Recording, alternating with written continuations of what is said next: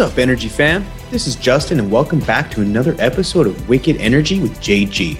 My goal with each episode is to deconstruct the minds of today's energy thought leaders to uncover their framework and tools used in their journeys of providing energy to the world. So sit back, relax, and remember that everything you see around you requires some form of energy. Welcome to this week's episode. I'm here in Zoom land with Cindy Taff, COO at Sage Geosystems.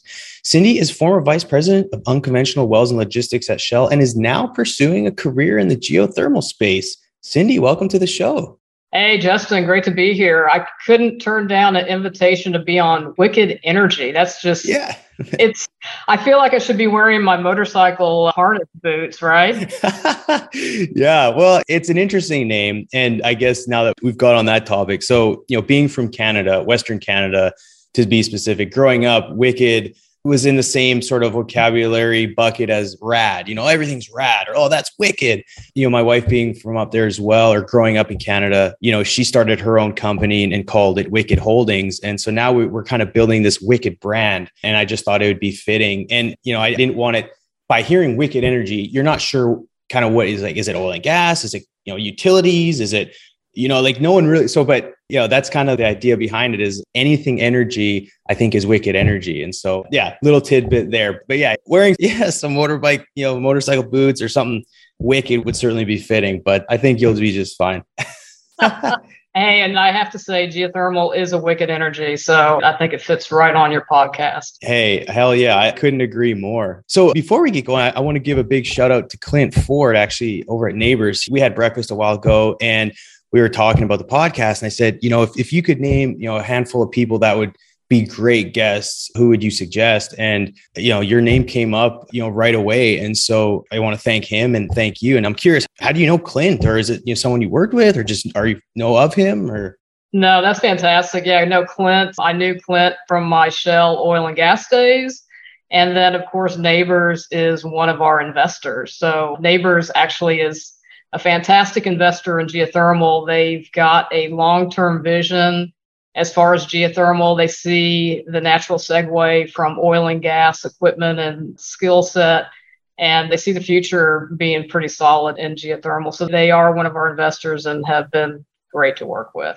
Very cool. You know, Nabors is kind of an interesting story for me. I'm on the, you know, on the drilling side myself. And so I've been on several Nabors drilling rigs and when I started off my career when I was 18, you know, 18 from Calgary, Alberta, drive out to Nisku, Alberta, and go apply at, you know, Nabors and Precision and all the rest of them. And Nabors was the first one to call me back. Didn't get the job with Nabors, but then Precision picked me up. And so there's a not necessarily a bitter taste in my mouth. Like Nabors shut me down and you know, Precision picked me up. So I was giving them a hard time about that. I'm like, you missed the opportunity to get someone like myself on board. But either way, Nabors is, you know, it's interesting. Nabors is a great company, you know, with the people there. I know, you know, quite a few people. Rigs are great. And so, yeah, no, nothing but positive things to say on that front. And before we get going, I did notice on LinkedIn you had a post, I think earlier today, and this will get aired, you know, I think probably sometime in August. But either way, tell us about Pivot 2022 All Hands on Deck, because I think that's really interesting. And if, if you wouldn't mind just kind of sharing about that, because I think people that are listening that are interested in the space should check it out or any future events. Oh, absolutely. Yeah. So this is the third year of Pivot. So the coordinator for Pivot is a lady named Jamie Beard. And Jamie has actually been one of our close allies in geothermal. She's a reason we're in geothermal. She literally had a discussion with our CEO, Lev Ring, and our CTO, Lance Cook, when they were doing some fracking work. They had actually had a fracking business kind of in the COVID period. And she convinced them to look at geothermal. She's a big part of why we're here. Again, this is the third year of Pivot. I think last year there was over 12 to 15,000 attendees. It is all virtual, which actually makes it very easy to attend. And it's a full week and it is loaded with different topics, different panels. So, yeah, the panel that I'm on, and I'm on with one of my partners, Lance Cook, who's our CTO is on Tuesday, July 26th, and we're actually going to be talking about the field results or f- field test results from our Starr County uh, well test. So we tested our heat root downward oriented fracturing technology in Starr County, and we'll be in this, I think, 35 minute time period trying to share as much of that data and our learnings as we can. So we're pretty excited. But we've got our chief geoscientist, Mike Eros. He's going to be on a panel and one of our mechanical engineering consultants, Mike Hill, he's going to be on a panel. So yeah, I think everybody should sign up and learn about geothermal the week of July 25th. Very cool. Well, I may try and get this out before then, but worst case scenario, I don't.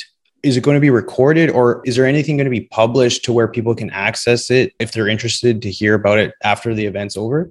Absolutely. Yeah, absolutely. Okay. Everything's recorded and you can watch it for weeks and weeks afterwards, which actually, believe it or not, some of us do because you can't necessarily catch all of the panels and they're quite interesting. And it's actually focused kind of on not only the traditional hydrothermal geothermal, so the very robust geothermal that's been around for 25 years, but it's also focused on the newer you know geothermal technologies like enhanced geothermal systems egs and it really spans the whole technology realm of geothermal which is what makes it interesting to a lot of people Perfect. Well, what I'll do is any links that I can get and we can maybe share, I'll put it in the show notes. That way, if people are listening, they can scroll down and perhaps click, or at least a link to get them to the website or point them in the right direction. And I do certainly want to talk about, you know, your Stark County project. But before we get diving deep into the weeds, I'm always fascinated to hear about my guests' stories and journeys. And the best way to get to know someone is by asking the following question right out of the gate. So, Cindy, what does your ideal Friday night look like? If you had all the money in the world, you could teleport anywheres, spend it with whoever, what would that look like? That's probably an easy question. I would be on our property in the country with my daughter, spending time with the horses. So, ah. love being outside, love hands on, you know, doing projects and such. So, that would yeah. probably be my dream on a Friday night. Watching the sunset, having a fire going. Yeah. Yes. Okay. And I mean, would there be any particular foods you'd be eating, any particular drinks? Ah, yeah. Well, food, probably nothing in particular. A margarita would be great. okay. Cindy likes margs. I like that. You're right up my alley. cool.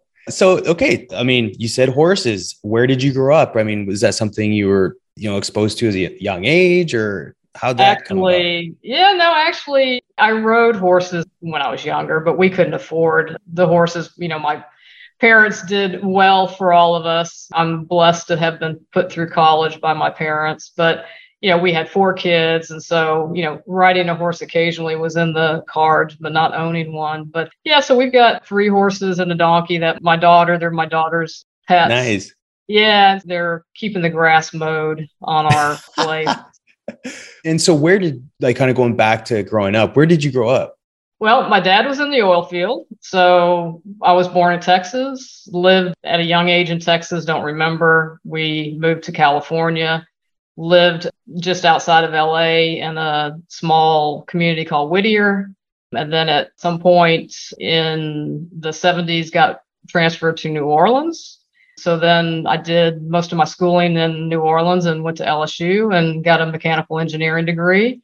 Then started working for Shell, and yeah, the rest is history. So the energy is in my blood. My dad was a geophysicist. Ah, okay. Yeah, which that's something that I know we need, but never interested me. I'd rather be in the well construction part of the business, which is what I spent most of my career in at Shell.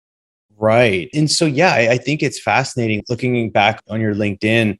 You were there for roughly 35 years. And so, you know, again, I don't want to make this all about you and being at Shell, but I think, you know, they've been instrumental on a lot of different fronts, just with, you know, energy supply, oil and gas production.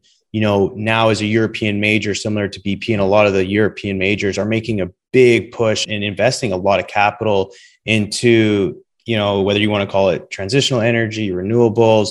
But I mean, if you could, like, kind of just describe your experience at Shell and maybe some of the unique projects or things that you got to work on, you know, throughout your career there. Cause I mean, you got to see a ton and 35 years is that's a long time. And especially to stay at one company. Yeah, no, it's a fantastic company to work for. You get the opportunity to see projects all over the world you get the opportunity to work with some fantastic people, very smart people, very innovative. That's what I really enjoyed about Shell. Shell, they give you the opportunity to, you know, be yourself, to innovate, to bring new projects. And so that was my experience over the 35 years. I did, like I said, I love hands on. So the latter part of my career was mainly spent in well construction.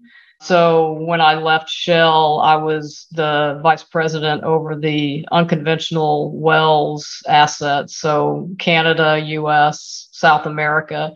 And then I had even worked China for a period of time before we closed that down. But yeah, very exciting, very challenging. We, you know, I had when I left, the group that I was working with was fantastic, leading performance globally in you know the drilling and completions of unconventional wells. And so yeah what i remember most about shell is the people quite frankly. You know and that says a lot. And i think now you know there's always this talk about culture. And i think a lot of it is to please people or because people talk about culture because it's somewhat you know expected. But you know i think it's a testament to shell and perhaps their organizational culture to have someone like yourself stay there for so long because typically people you know stay five six seven years and they'll move and kind of bounce around. But for someone that like yourself to have spent that much time there i think that speaks volumes for the organization to keep people because now it's a challenge and it's not only a challenge to keep people it's a challenge to find good talent. And actually at NAPE this year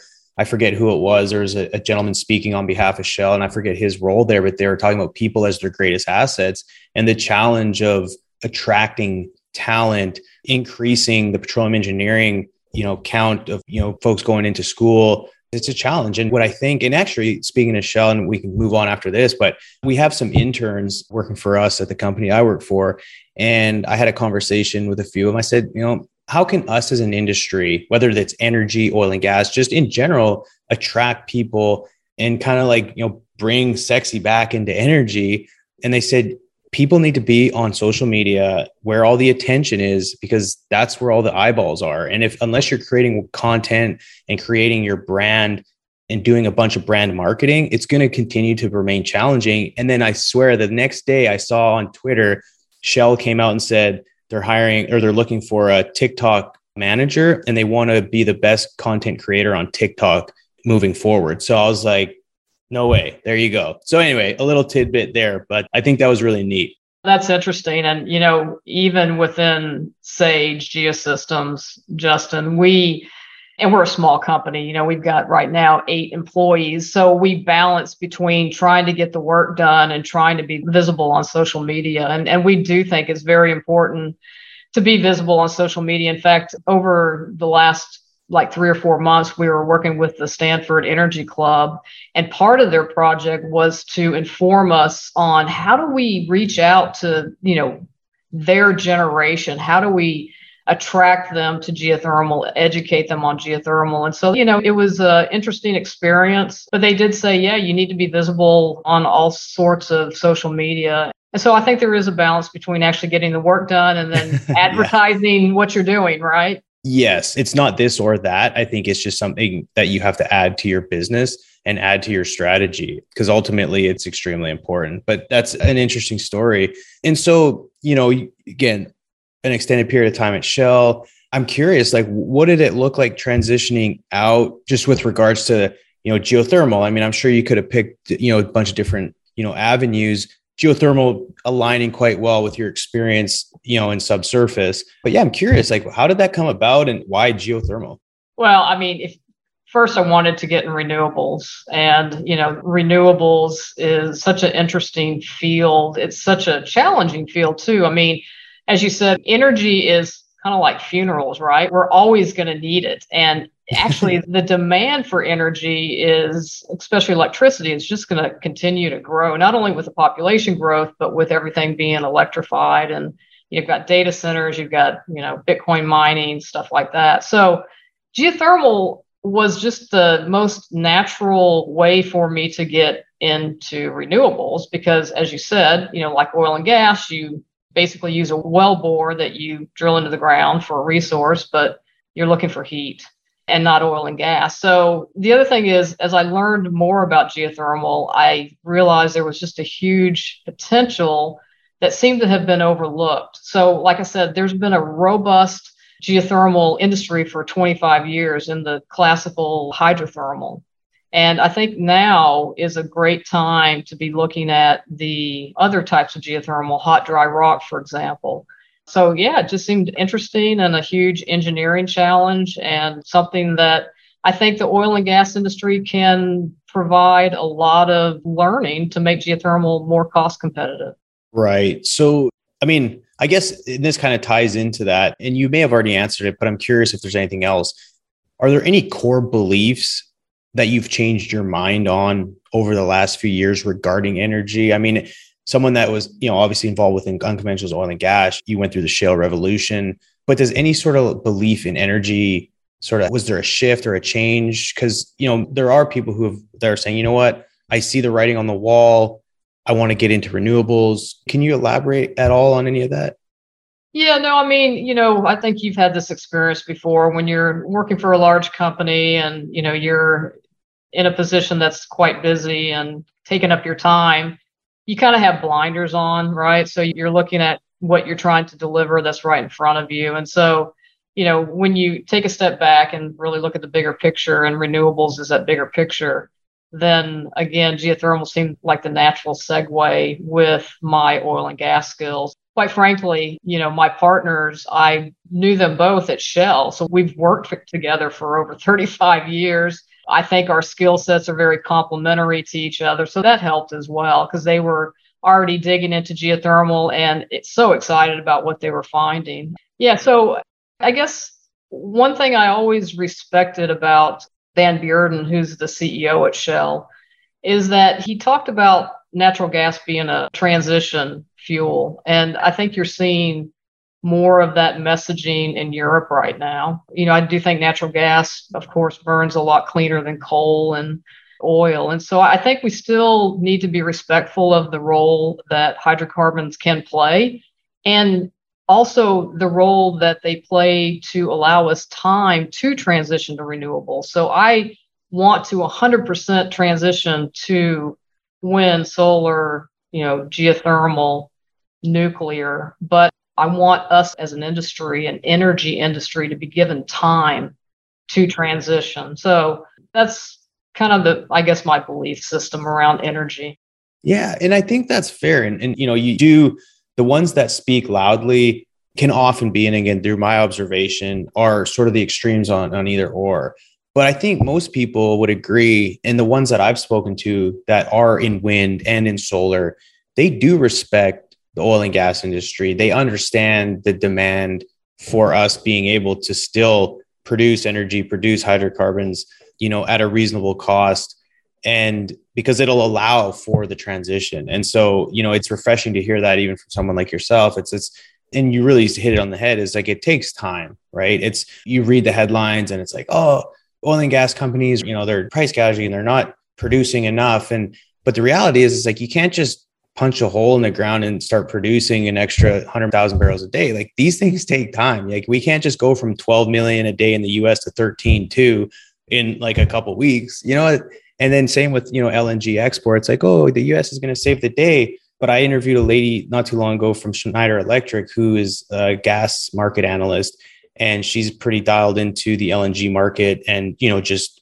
all things natural gas here in the U.S. and the amount of time it takes to you know the amount of capital, the time, you know, the construction for LNG terminals. It's quite the project. So these things can't, you know, you can't just have a boat pull up to some port and just all of a sudden start transporting natural gas to you know other parts of the world like things take a lot of time and so anyway it's just i agree with that and for the folks listening it's interesting doing a little bit of research and just kind of understanding the complexities of, a lot of these systems you know because time and money is required. And so with that said what would you say cindy is the biggest challenge for geothermal? And not maybe specifically to sage but just in general because i feel like it's been an industry that's been there. It's had success. It's proven itself.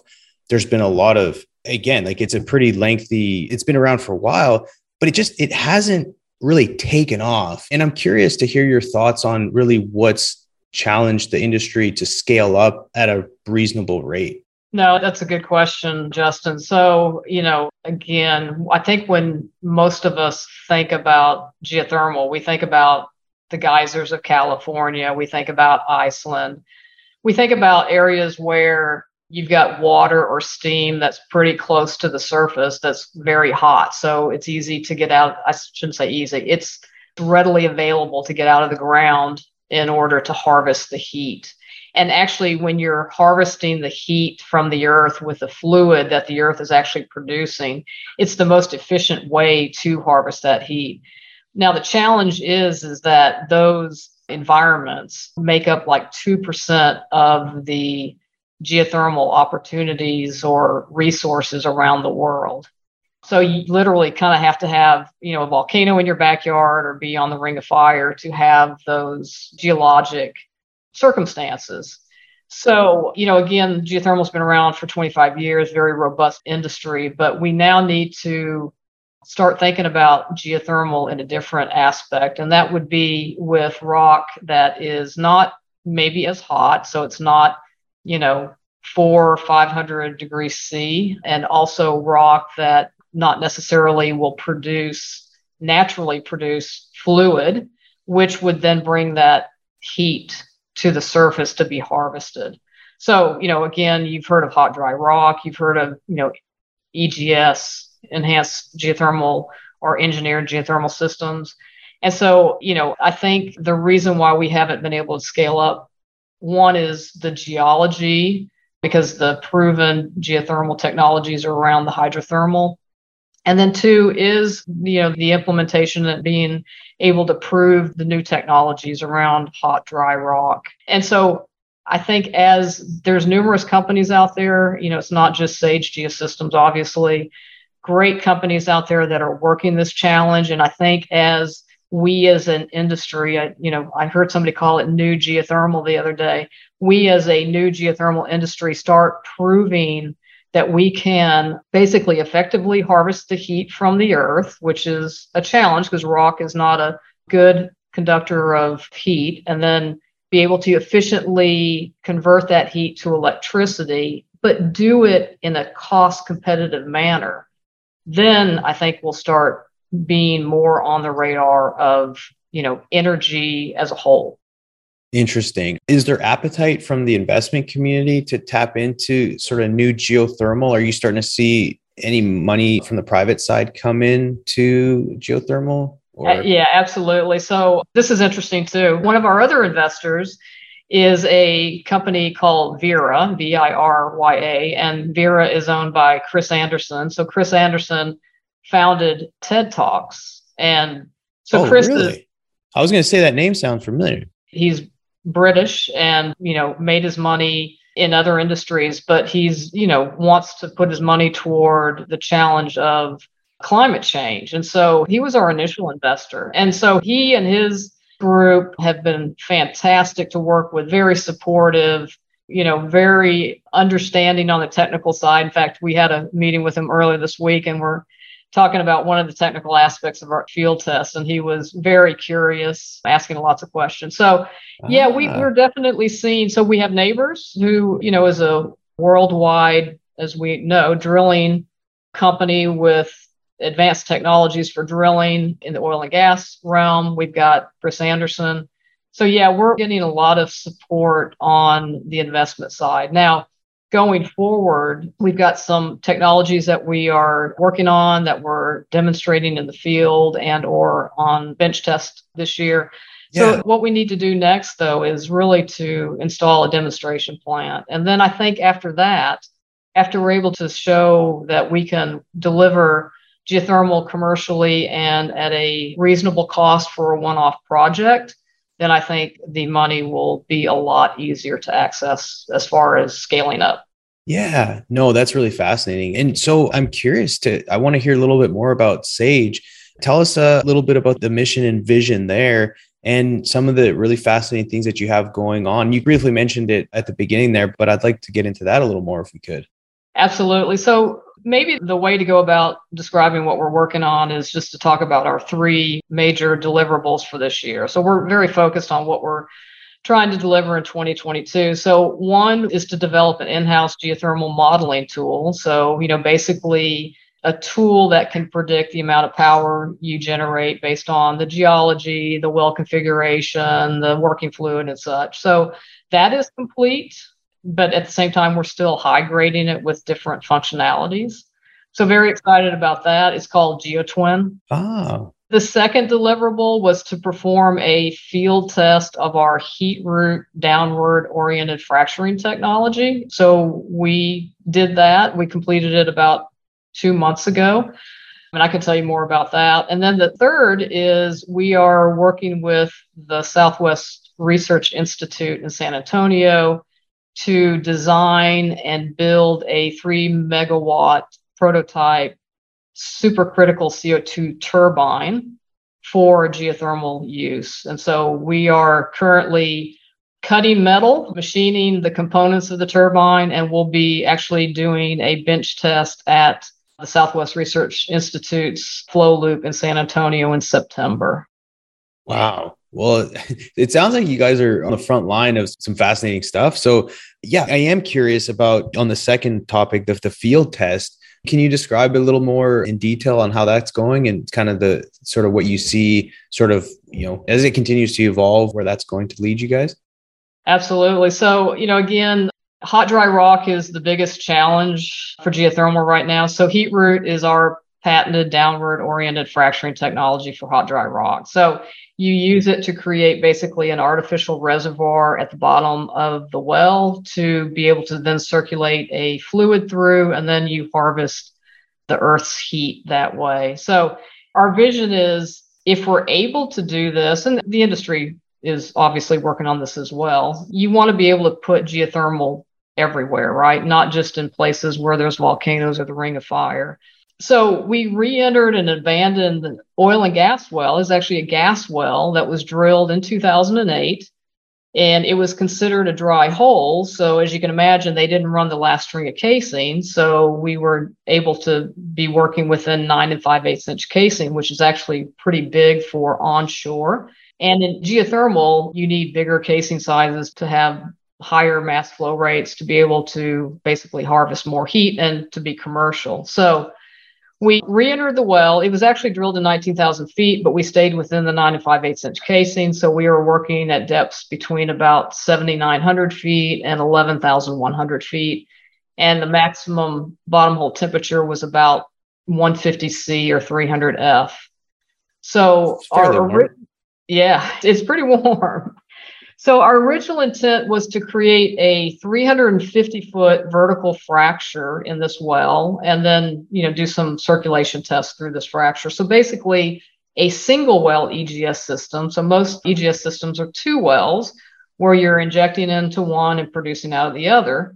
But because we need to cut the cost, we were trying to demonstrate a single well EGS. And so again, we're trying to create a 350 foot vertical frac, and we were actually able to connect over 3,200 feet, which is almost 10 times what we were trying to connect, which we see as a, a huge win for, you know, geothermal. It was just great. So then after we connected this 3,200 feet, we performed a series of circulation tests. So basically pumping into the top of the fracture and flowing out the bottom with a drill pipe in the hole and then pumping down the drill pipe and pumping into the bottom of the fracture going out of the top. And then after that we performed a series of pump and flow back tests. So basically pumping fluid into the fracture almost like a aqua lung. Yeah. Letting it inflate shutting down and then flowing that fluid back. And so we got some really great results from this field test. And actually we'll be sharing it at Pivot. Yeah. On July 26th. So it exceeded your guys' expectations from what I understand. Is that something that's repeatable, you think? Or because uh, the stars obviously aligned a little bit there, but is this something that you feel like you can deploy in other areas and achieve similar results or? Absolutely. Yeah. You know, obviously, you know, geology changes as you go in different places. But Justin, one thing that we did reflect is that we were wanting to stay inside the casing on this well. So normally we would want to target a deeper, hotter formation. And some of our test results actually suggested as we get deeper to get the hotter rock, you actually have diagenesis come in, which means that the rock gets tighter and the frac gradient actually starts to move closer together. So we had a huge difference in the frac gradient between the top of the fracture and the bottom. And it kind of made when we were trying to circulate, we would get like two thirds of the fluid back that we put in. So we were seeing the fractures open and close, not in a manner that was conducive for EGS, quite frankly. But we think as you get deeper, that fracture gradient comes closer together. We think it'll actually be more conducive with what we're trying to do with the single well EGS system. Interesting. So there's a sweet spot, and deeper is not necessarily like incrementally better. It sounds like we think deeper is going to be better. Yeah, not only will it be hotter, but we think you know the rock will be tighter and the oh, fracture oh, okay. will come closer together. So the fracture will actually behave in a manner that's more conducive to being able to get the heat out of it. Oh, okay, okay, yeah, I, I misunderstood a little bit there, but that makes sense. And so going back because you said that was an existing well that you were working on, right? Exactly.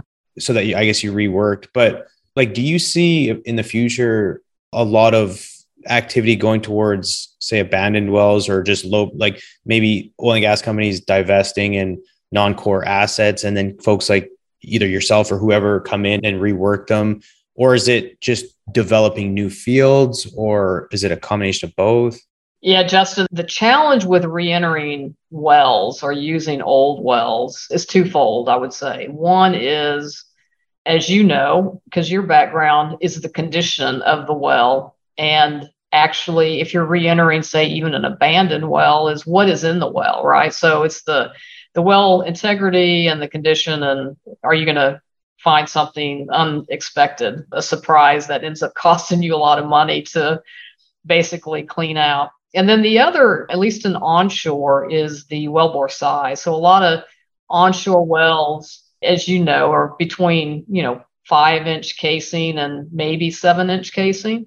That's the challenge. We're not ruling it out. We would love to be able to repurpose wells, but I think it is the combination that you mentioned because the other thing is you really need a high density of wells to produce geothermal at a commercial level. So we're envisioning, for example, using multi-well pad drilling like is used in unconventionals onshore oil and gas and drilling a, a, say an 18 to 20 well pad getting about 3 megawatts per well so you would with the 18 to 20 well pad you would get say a 50 megawatt you know power generation so you need that density to get that the commercial level of power generation. So I think it would be a combination of potentially re-entering wells, definitely using the subsurface knowledge that you get in oil and gas fields because wells have actually been drilled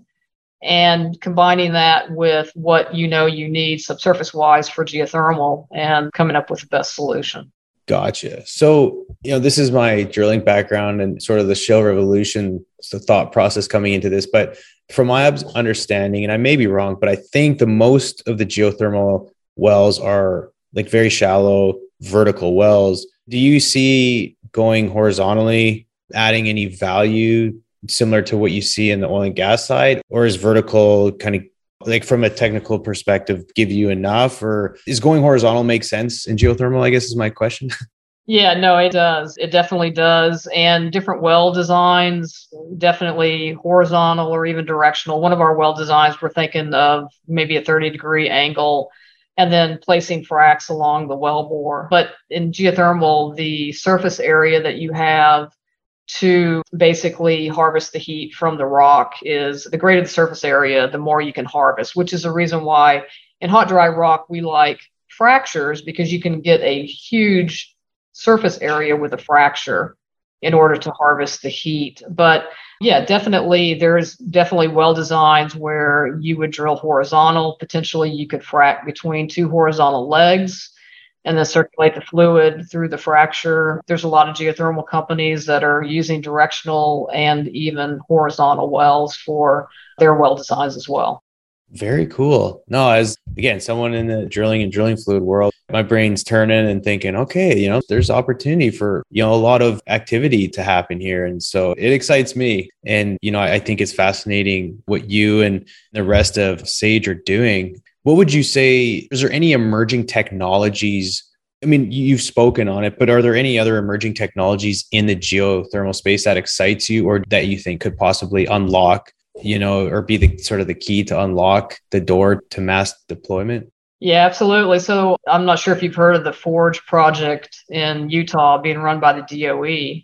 No, so they're doing yeah, they're doing a lot of really interesting work in kind of the igneous rocks. You know, the the rock that you typically find in geothermal wells on the west coast. So this rock is very hard, very difficult to drill, very slow drilling. So, just to give you an example, they reported, I think it was last year, a, bit from NOV that increased the rate of penetration from, you know, I don't know, 40 to 50 feet per day to 80 feet per hour. So, hey, now we're talking. Yeah, exactly. So, it's technologies like that that allow geothermal companies to and the industry to go deeper, hotter. Another company that actually Nabors is invested in is a company called Quaise, and they use millimeter drilling techniques. I mean, they're a few years out to actually put their technology in the ground, but in very impressive technology that you know we are watching closely and would want to ride the coattails of when it's proven. But for now, we're focused on the, the lower temperature rock where we can use off the shelf oil and gas equipment and you know know how to drill the wells. But yeah, there's a lot of technology development that's ongoing that I think is going to definitely impact geothermal for the next five to 10 years.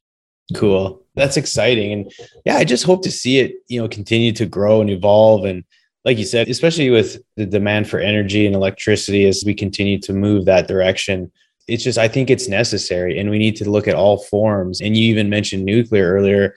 You know, after learning about it through school, you know, it's, I'm quite, I would say I'm an advocate of nuclear and it's tough to see, I guess, the constraints or the perception of it being you know very high risk and all the rest of it and dangerous but you know geothermal is one that i really hope continues to take off and gain attention not only from you know for investors like Nabors and the others but just on a mass scale i think it could unlock some serious potential and get us to where we want to be. Because you know there's a lot of these goals you know to get you know carbon neutral by 2050 and to me it makes sense and i hope nothing but the best for you. And with that said cindy are there any other for people that are say interested in geothermal or we've piqued some interest with some folks are there any other resources that people can go to to learn a bit more about geothermal just in general or are there, there anything out there? Yeah justin there's so much on the internet. There's so many good videos. You know there's a lot of different websites. That would be my first go to and then you know right. again this pivot conference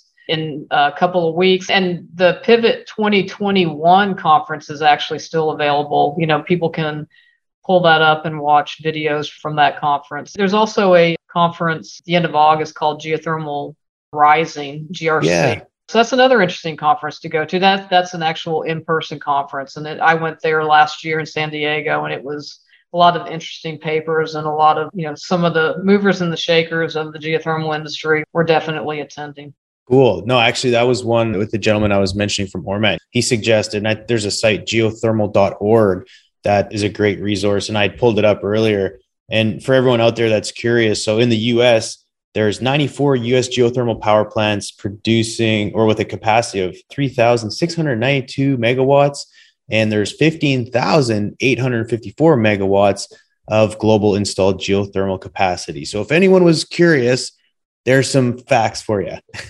Perfect. Yeah, you nailed the. Yeah, I, I, knew I knew about the 16 gigawatt globally. That's a number that's been etched in my mind. So. Yeah, no, it's cool. And, and hopefully more as folks like yourself and continue to help push the industry forward. Cindy, so before we close out, I want to respect your time. We're coming up on an hour here, but I always like to close out with again a question on more on the personal side. But I normally ask what's something about yourself that not many people know about. And what, you know, that what I would say was the horse story. I think that's pretty cool. But aside from that, do you have any daily habits or routines that contribute to your success? And I would imagine, you know, working at Shell for that long, you may have developed some little habits that contributed to your success. And so I'm curious to hear about them, if you have any. Yeah, no, it's a good question. You know, Justin, again, my view is that, you know, people are what make a business successful.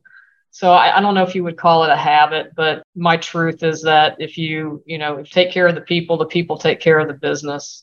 And so, and it's something that I feel has been successful for me. And so I would say that that's my habit or truth, you know, is take care of the people because that's the most important part of the business. Yes. Well, like the gentleman said from Shell, you know, your people are your greatest assets. And I'm a firm believer in that as well. We'll see. This has been absolutely a great conversation. And hopefully the audience found it valuable as well. If people want to reach out to you or, you know, perhaps connect with you, what's the best way? I noticed, you know, obviously you're on LinkedIn, anywhere else where people can find information about you or Sage. Yeah, we have a website. So sagegeosystems.com, LinkedIn, and, and happy to you know, give out my email address as well, which is cindy.taff at sagegeosystems.com.